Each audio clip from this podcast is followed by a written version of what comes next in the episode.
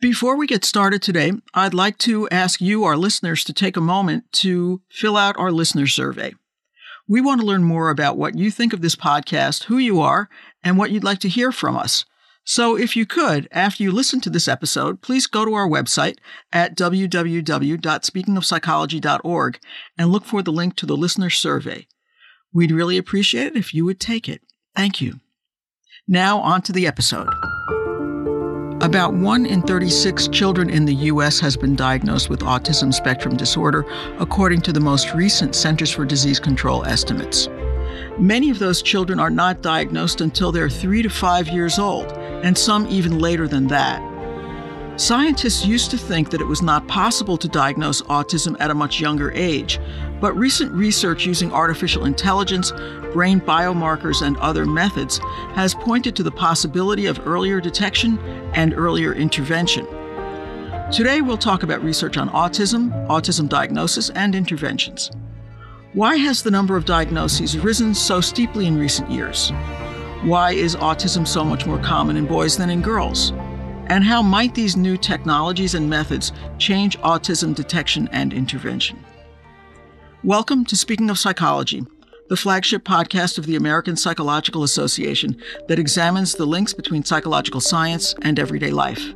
I'm Kim Mills. My guest today is Dr. Geraldine Dawson, the William Cleland Distinguished Professor of Psychiatry and Behavioral Sciences at Duke University. She is also director of the Duke Center for Autism and Brain Development. Dr. Dawson's work focuses on improving methods for early detection and intervention for autism and understanding brain function in autism. Earlier in her career, she co developed the Early Start Denver model, an empirically validated early autism intervention that is used worldwide. She collaborates with colleagues in the departments of computer science and engineering, pediatrics, and biostatistics to develop novel digital health approaches to autism screening and outcome monitoring. Dr. Dawson has won many awards for her work, including a Distinguished Career Award from APA's Society of Clinical Child and Adolescent Psychology. Dr. Dawson, thank you for joining me today. I'm very happy to be here.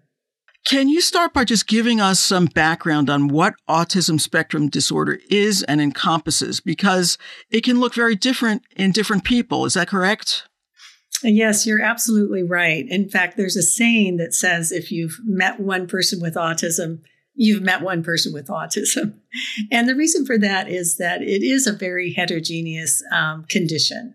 So, for example, about 30% of people on the autism spectrum uh, never learn to speak.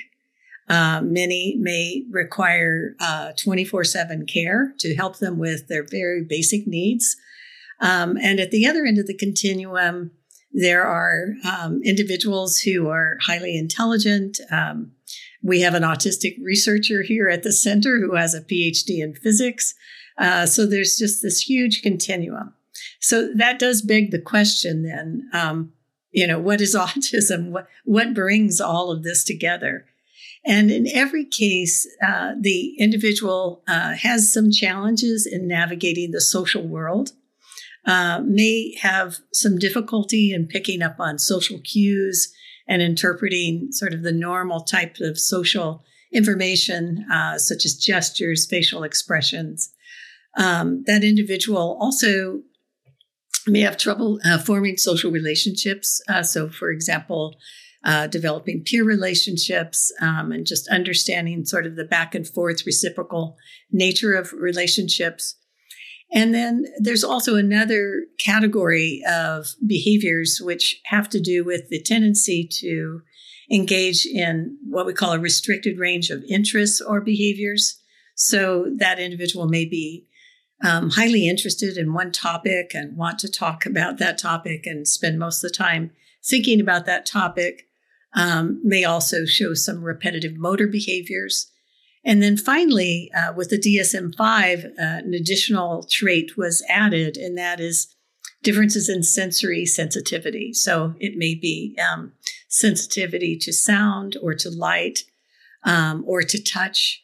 Um, and so all of these things together um, comprise what we call the autism syndrome. Um, and then, uh, you know, this may be manifest in very different ways depending on each individual. Now, some of our listeners might be familiar with the term Asperger's syndrome, but that term isn't used now. Can you explain why that's fallen out of favor? Yeah, so Asperger's syndrome um, was defined as having difficulties in the areas of social interaction and communication, um, as well as those uh, restricted and repetitive behaviors, but not having um, intellectual disability or language delay. And so that um, sort of beg the question of um, how is that different than just an individual uh, on the autism spectrum, you know, who doesn't have intellectual disability. Um, so, you know, there were many studies that tried to disentangle those two uh, ways of thinking about people on the highest end of the spectrum. And we really couldn't define any differences. The other thing is that clinicians were very unreliable in diagnosing, um, you know, autism without intellectual disability versus Asperger's syndrome. And then finally, uh, since many individuals are not diagnosed until later in life, um, it required uh, the individual to base their symptom or their behavior on history, right? You would have to ask the individual when you were a child, did you have any difficulty developing language? And that was simply unreliable. People couldn't really remember, you know, what their language history was many years later. So for all those reasons, um, the DSM uh, committee, and by the way, that's the uh, Psych- American Psychiatric Association committee that comes up with uh, the diagnostic criteria. They decided that it was best to um, go ahead and eliminate that and think of autism as just a spectrum. Um, and then some individuals also have intellectual disability and language delay. And I think that change has been good. It did create some, I think, um, challenges for people who really identified with uh, being uh, uh, having the diagnosis of Asperger's syndrome, um, you know, so-called Aspies, or there were um, a lot of groups that that came together to socialize that um, were diagnosed with Asperger's syndrome, and so there was a point made that people could certainly continue to consider that, you know, as a personal way of describing themselves or personal identity. It just wasn't going to be recognized anymore by the, uh, according to the uh, American Psychiatric Association's diagnostic criteria. Well, that makes sense. Well, let me ask you what we know about the causes of autism. Is it genetic? Is it caused by something that happened to the mother during pregnancy or something else? So um, the causes of autism are complex. Uh, I think it's first it's important to keep in mind that autism is a um, condition that is a difference in the way the brain develops. And so, just as in uh, neurotypical individuals, there are many factors that uh, contribute to how you know each of us has a different brain in terms of of its capabilities, its strengths, its weaknesses, um, and how it develops.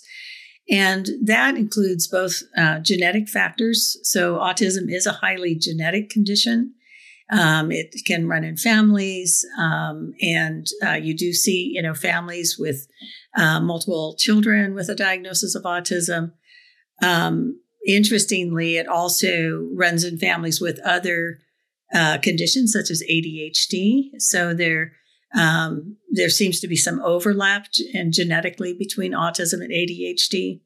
So genetic factors are clearly uh, contributing, and they are contributing in such a way that the brain is developing differently. We know um, starting in the prenatal period, um, and we also know that during the prenatal period, anything um, that is going to affect the mother that also affects the brain of the baby that's developing could contribute to differences in uh, brain development and also could, in that sense, uh, contribute to autism. So, for example, one of the um, theories that is being investigated is um, what's called the uh, maternal immune activation hypothesis. And what that is, um, is a hypothesis that uh, environmental conditions that activate the mother's immune system will influence the way that the fetal brain uh, is developing. Um, it used to be thought that the um, the brain of the fetus was entirely protected from um, these environmental conditions that the mother may be experiencing that affected her immune system. But now we know that um, actually anything that is activating her immune system during pregnancy could potentially affect um, you know aspects of the brain development, and particularly cells uh, that are called the microglia, which are immune related cells in the brain that actually um, participate in the development of synapses and the formation of the brain. So, what what can um, affect the mother's immune system during pregnancy? Really, a wide range of conditions. So, for example, stress, um, you know, activates our immune system. Um, environmental factors such as toxins, so pesticides or air traffic uh, uh, pollution can activate our immune system. Um, having a a significant um, infectious disease associated with high fever will obviously affect the immune system. And, and in fact, there's been studies now looking at you know the impact of having COVID nineteen during pregnancy on uh, you know uh, the the uh, the neurodevelopmental outcomes of the baby, and and there can be an impact. So uh, we, we, believe that it is this combination of both genetic susceptibilities with environmental factors, particularly those that affect the mother during pregnancies, that are shaping all of our brains, right? Not just in autism, but also um, are contributing to differences that we then ultimately would diagnose as, as autism. So, I mentioned in my introduction the prevalence of ASD is much higher among boys than it is among girls, uh, four times higher, in fact. Do researchers know why?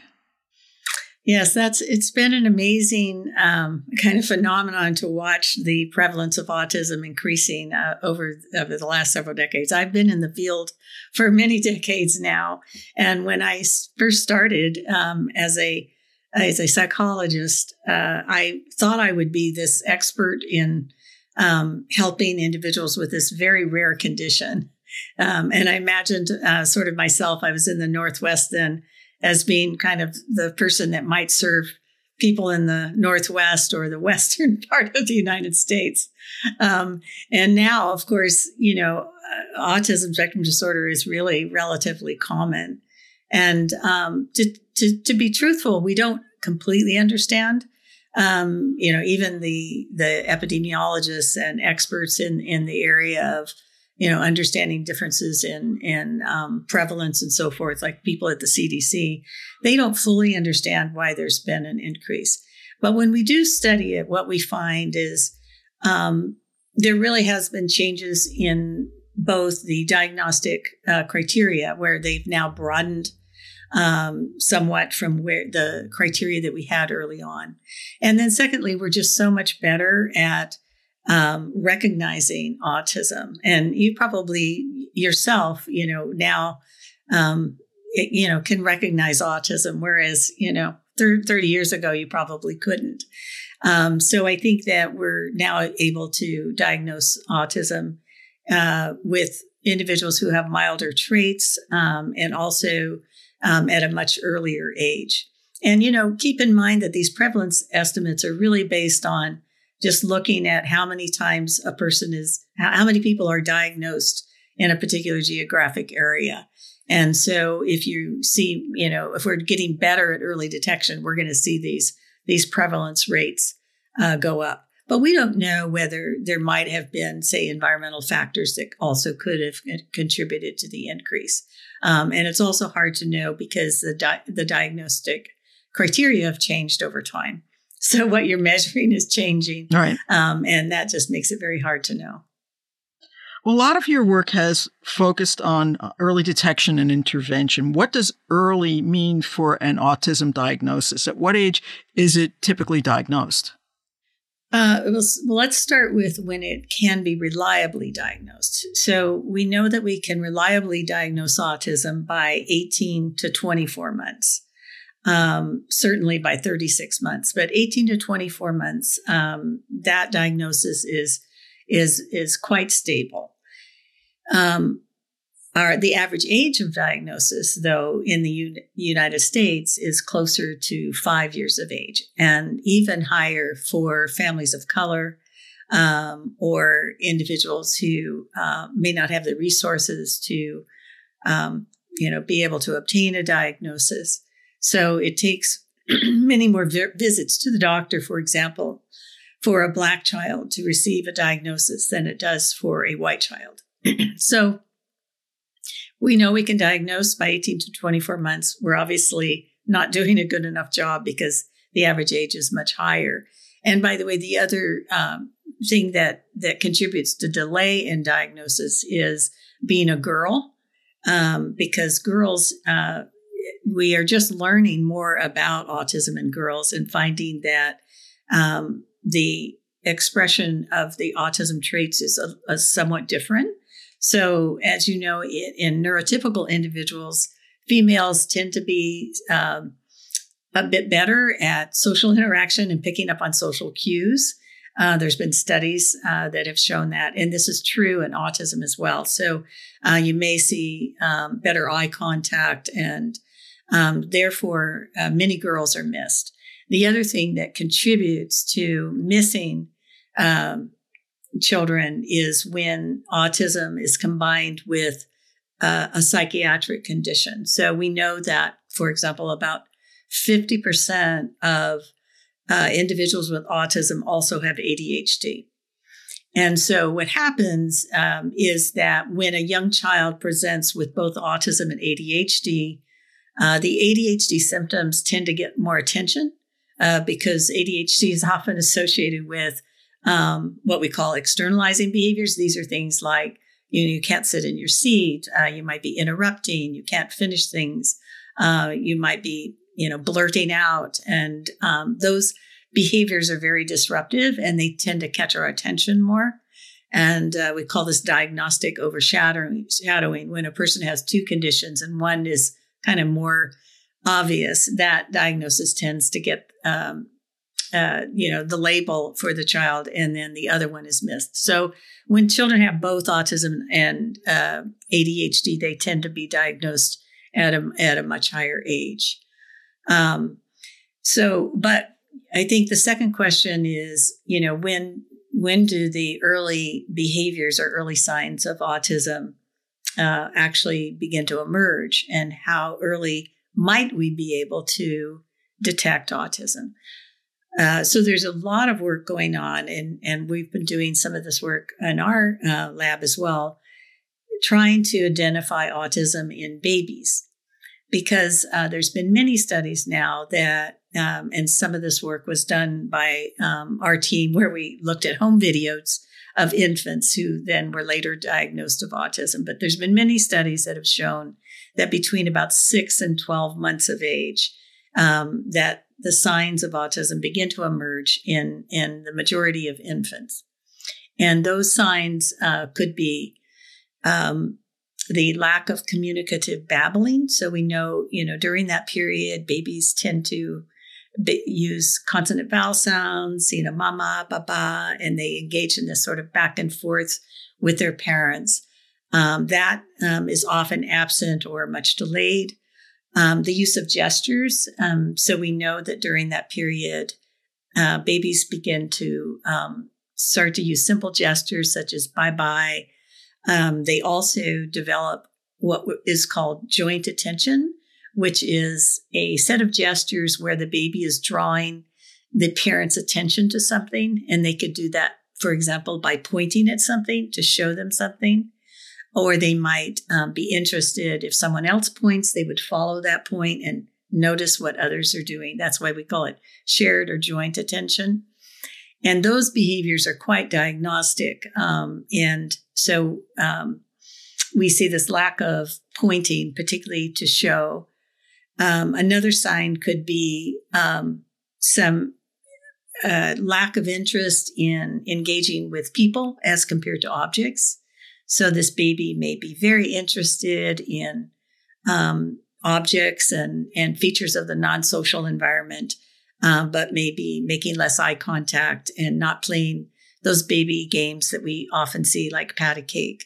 And so uh, those, and even the sensory sensitivities have been noticed in these young babies.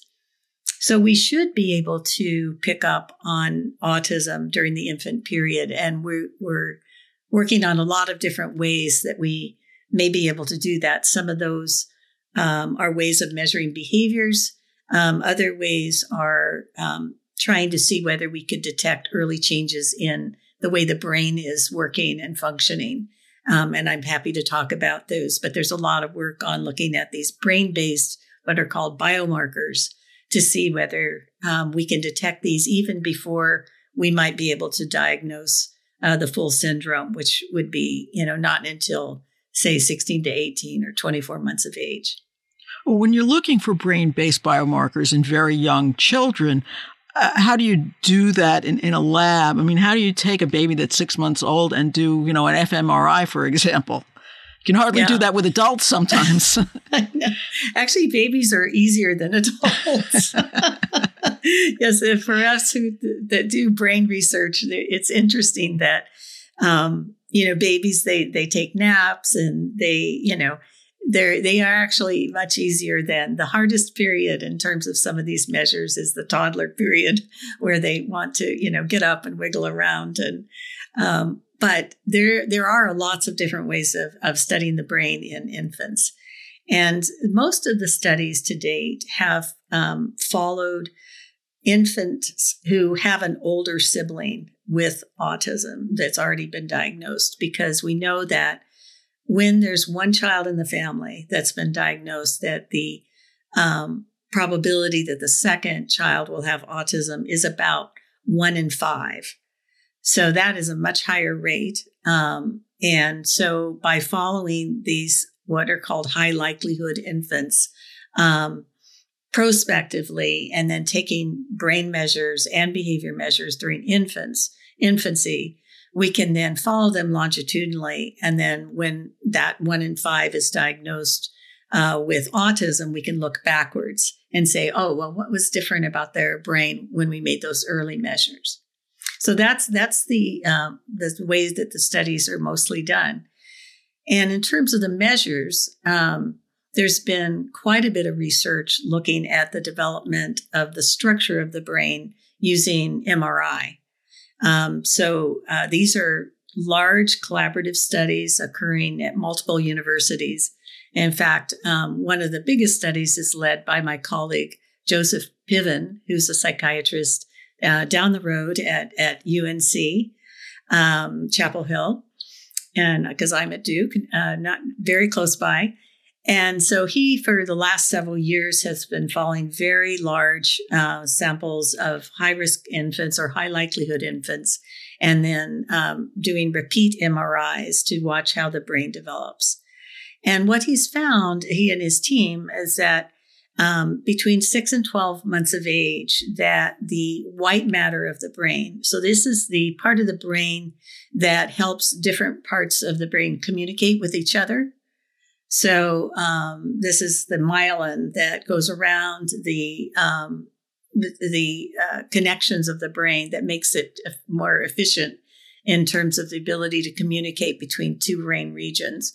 And what they found is that there's differences in the development of this white matter that can be seen uh, by six to 12 months of age. And essentially, um, what, what people are finding is that autism is a condition that affects the neural connectivity across different regions of the brain. Um, and these, these white matter fiber tracks. And if you think about uh, the uh, behaviors that are affected by autism, um, which mostly is around social interaction and communication, those behaviors require the precise coordination across multiple brain regions.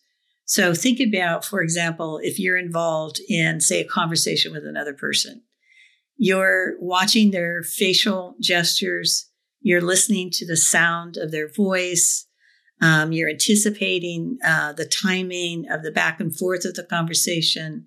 You're using your motor cortex to say words, for example. So even you know something like a conversation requires you know, the frontal lobe, the visual cortex, the speech areas and auditory cortex, the motor cortex.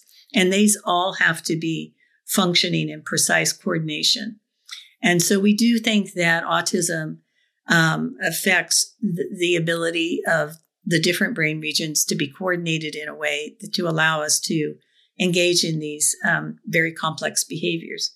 Now, I do want to take the opportunity here, though, to stress that autism also is associated with many positive traits, um, skills, and talents, and that it's you know very likely that the um, sort of sacrifice of the ability to do some of these you know behaviors that are, are important, obviously social interaction and communication, but um, it also offers the opportunity to be able to um, really view the world in a very different and unique way and to have very important and special talents. And it probably has to do with the fact that there's probably large areas of the brain that are now able to be used for other things, you know, whether it's mathematics or music or art um, or physics, um, you know, so, uh, you know, it, it's important to really think about autism as a, as a brain difference that, that then uh, comes with challenges to be sure, but also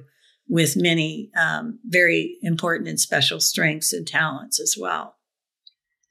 Now, you published a study in February that found that an artificial intelligence algorithm could detect autism risk by screening infants' medical records right from the first month of life.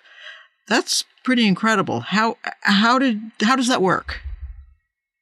So we we have been um, we were awarded a grant from the National Institutes of Health that challenged us to come up with ways of uh, screening for autism in babies because, as I said before, it's clear that that autism starts in infancy, and we want to begin, um, you know, intervention services and support as as early as possible.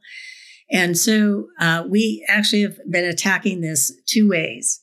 So, one is to um, gather information about the baby's uh, healthcare record to see if there are clues in terms of how the infant is utilizing the healthcare system that might indicate that that baby would be more likely to have a later diagnosis of autism. And the reason why we thought this might work is because autism is associated with um, quite a few medical conditions. So people think about autism as a behavioral health condition, um, and it is, uh, but it's also a physical health condition.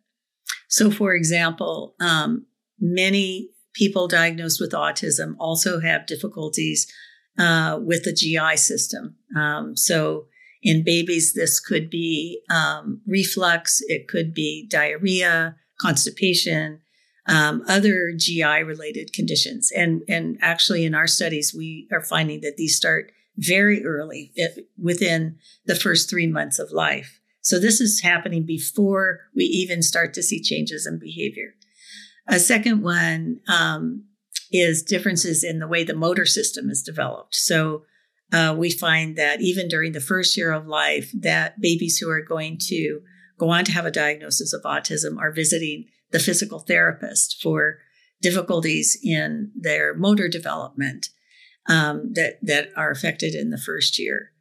Um, we also see um, higher rates of sleep uh, disruptions, uh, trouble um, establishing a circadian rhythm, and in fact, there's been research that shows that some of the genetics um, that genetic uh, genes that are responsible for regulating our circadian rhythm uh, may contribute to autism.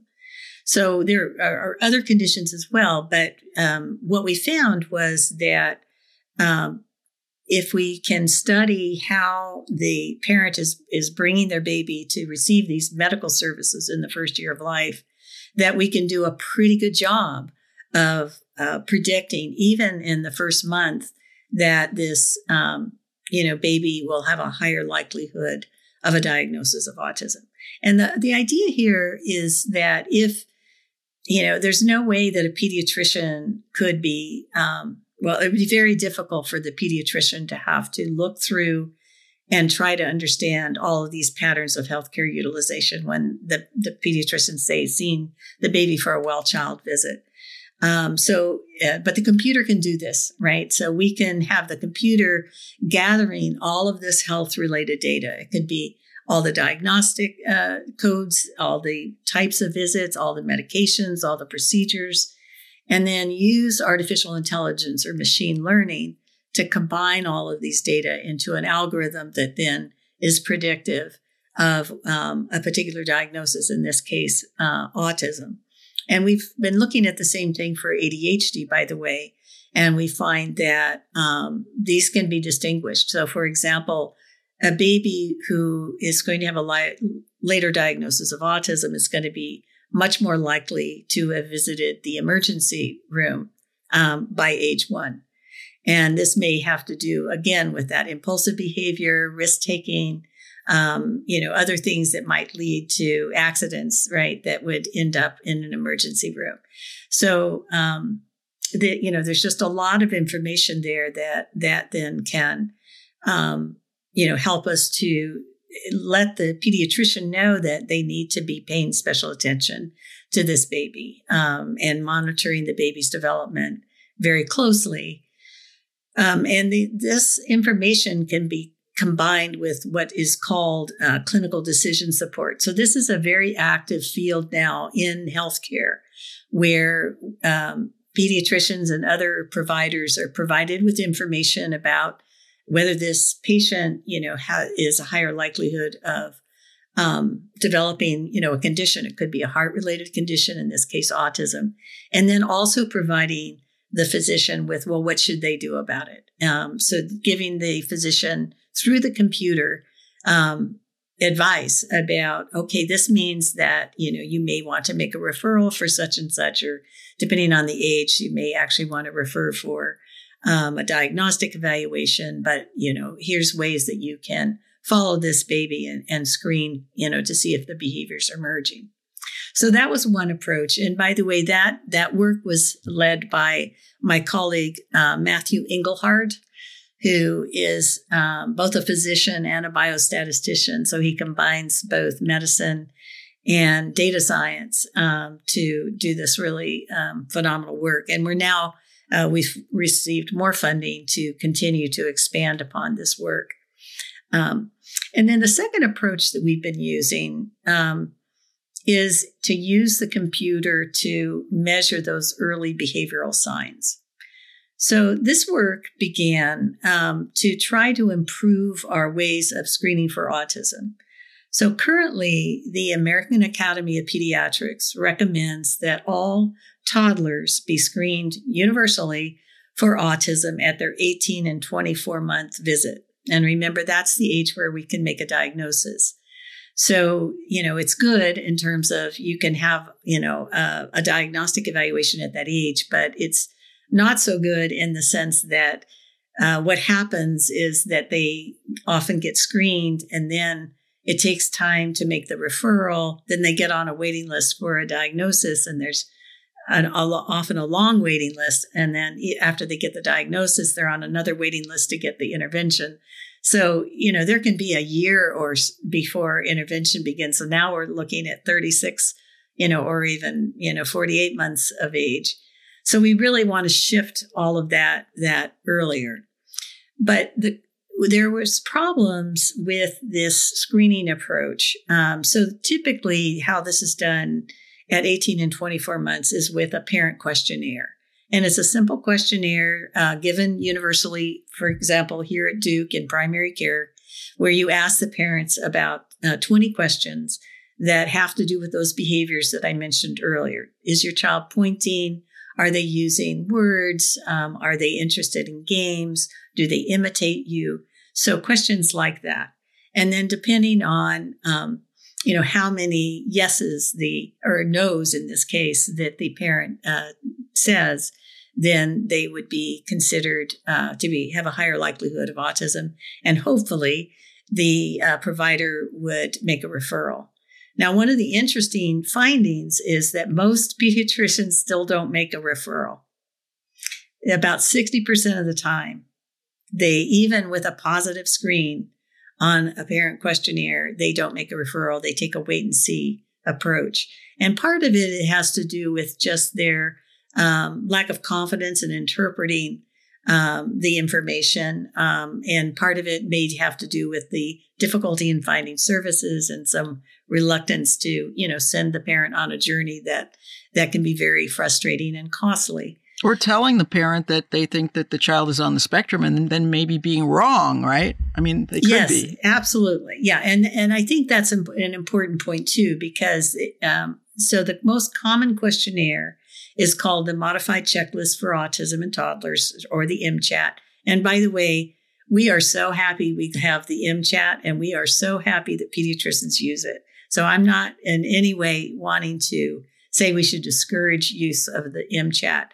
But I, if the child is um, referred, you know, they they will have about a 50 50 percent 50 50 chance of having a diagnosis of autism. So that does mean that there will be some, you know, false positives, uh, many people waiting to get a diagnosis that don't need to, um, and adding to those long wait lists. So all of that, I think, is contributing to uh, this reluctance to to make a referral. Uh, but there were other problems, or there are other problems as well. So the the MCHAT does not work as well with families of color. So um, we don't completely understand it, but there are reasons why, from different cultures that have different attitudes around providing information or how they interpret information. The other thing is that it does require literacy and understanding of child development. And, um, you know, many parents may not um, have those skills.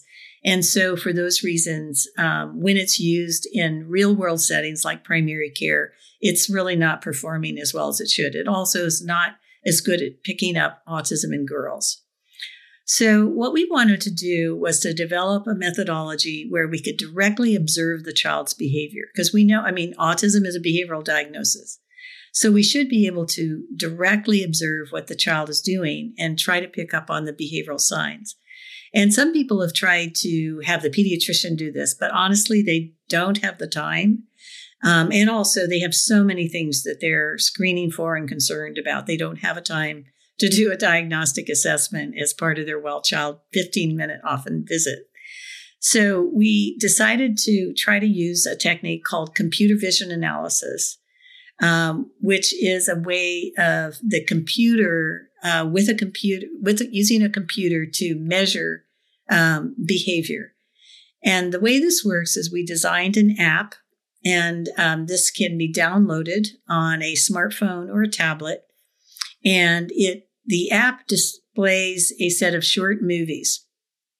And these movies were strategically designed by our, by our team to elicit um, autism related behaviors. So, to elicit facial expressions and vocalizations, um, to assess, uh, to be able to see whether the baby is more interested in looking at objects versus uh, people.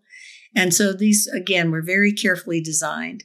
So the baby watches these brief movies. It's all done within uh, less than 10 minutes. And the camera that's in the device, whether it's a smartphone or a uh, tablet, is recording the baby's responses.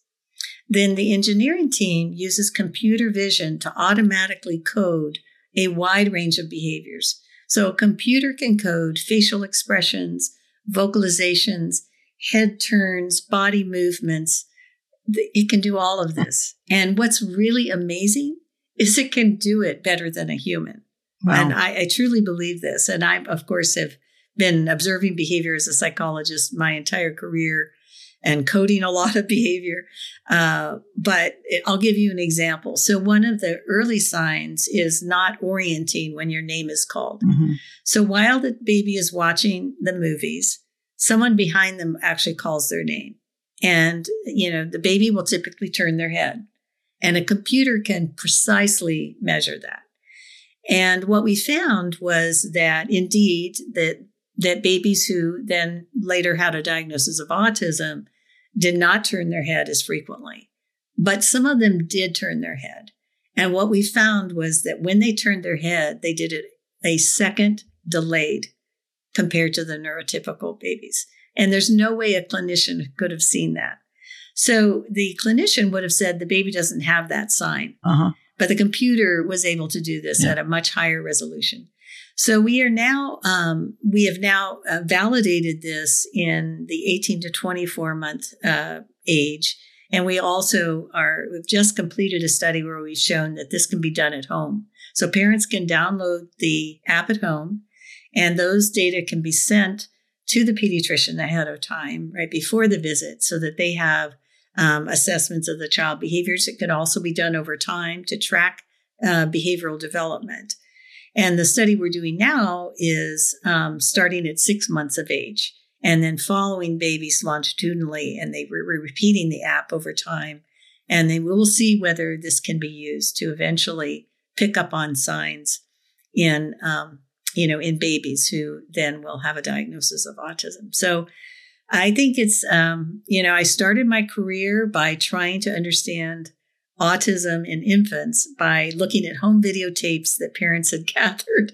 And now I'm using artificial intelligence and computer science to uh, measure these uh, on an app that's on a smartphone. So I would have never imagined that. Technology just can't keep up with it. It's amazing. So let me ask you one one wrap up question, which has to do with why the early diagnosis is important. And obviously, we've been talking about the concept of interventions without actually describing them. But if a parent gets the diagnosis early enough, what is it that the parent should then do to help the child? Yeah, thank you for that question because that is, you know, really the crux of the matter. The reason why we want to uh, detect autism early is to provide um, services and intervention.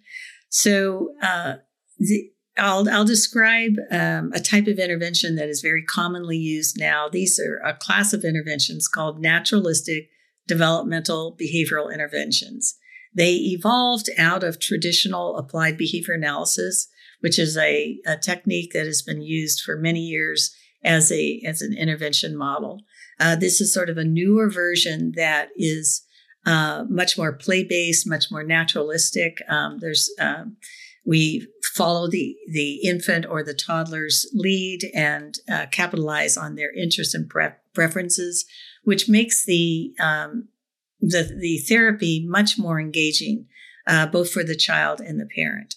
But essentially, these um, interventions uh, use play and naturalistic interventions to facilitate the baby's, first of all, interest in other people. So to bring the baby's attention back to people, because remember, this infant or toddler is now much more interested in toys and uh, the, the world of objects than people. But there are ways of using play and inserting yourself into the interests of the of the baby or the, the child where you become part of their world and then they um, will naturally start to be interested in you and looking at you. Once that happens then we again use these techniques to teach the infant or the toddler um, how to use gestures how to communicate um, through a set of sort of strate- strategies that can be taught um, to parents to use at home or you know delivered by a therapist.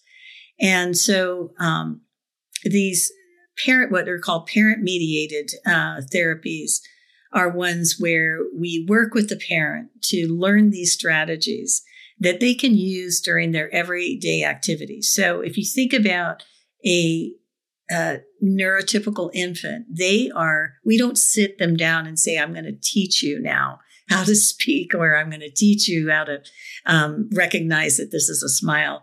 It happens during every interaction during the day is, a, is an opportunity for learning during mealtime and bath time, uh, dur- at the park. And so similarly, these interventions that are taught to parents are ones where the parents can use these strategies um, just throughout their uh, everyday activities. So, so we have a book, for example, it's called An Early Start for Your Child with Autism, and it is written for parents, and it teaches them a r- wide range of strategies they can use, and it has to do with things like how do you position yourself? For example, when you sit down to, to read a book with your baby or your child, you're not going to sit them on your lap, you know, where they're faced away from you. You're going to sit them where they're faced forward to you. So you're going to have yourself in their zone of of uh, proximity and also in their spotlight, so to speak. Um, then you're going to learn how to kind of capitalize on the things that the baby is interested in to start to facilitate things like turn taking. Um, you're going to do a lot of imitation of the baby's um, or the, the toddler's uh, vocalizations and actions. So we find that, let's say that this um, two year old is um, banging on something and not looking at you. If you have a, a drum too and you bang at the second same time, that two year old um, with autism is going to be start looking at you, playing with it, and pretty soon you're in a fun back and forth game where you're both, you know, playing the drums together. And so these are relatively easy to learn. Parents are very good at, at learning them, and they've been shown to um, really facilitate early social uh, and communication development. So we're we're very excited about you know parents using these, and they again they can be delivered by therapists as well, and they can make a, a huge difference in children's outcomes. Well, Dr. Dawson, I want to thank you for joining me. This has been really interesting, and I'm sure that our listeners are going to learn a lot from hearing from you. So thank you. Oh, it's been my pleasure. You can find previous episodes of Speaking of Psychology on our website at www.speakingofpsychology.org or on Apple, Stitcher, YouTube, or wherever you get your podcasts. And again, we'd like to hear from you about what you think about this podcast and what you'd like to hear from us. So please go to our website, speakingofpsychology.org, and look for a link to the listener survey. If you have comments or ideas for future podcasts, you can email us at speakingofpsychology at apa.org. Speaking of Psychology is produced by Lee Weinerman. Our sound editor is Chris Condayan. Thank you for listening. For the American Psychological Association, I'm Kim Mills.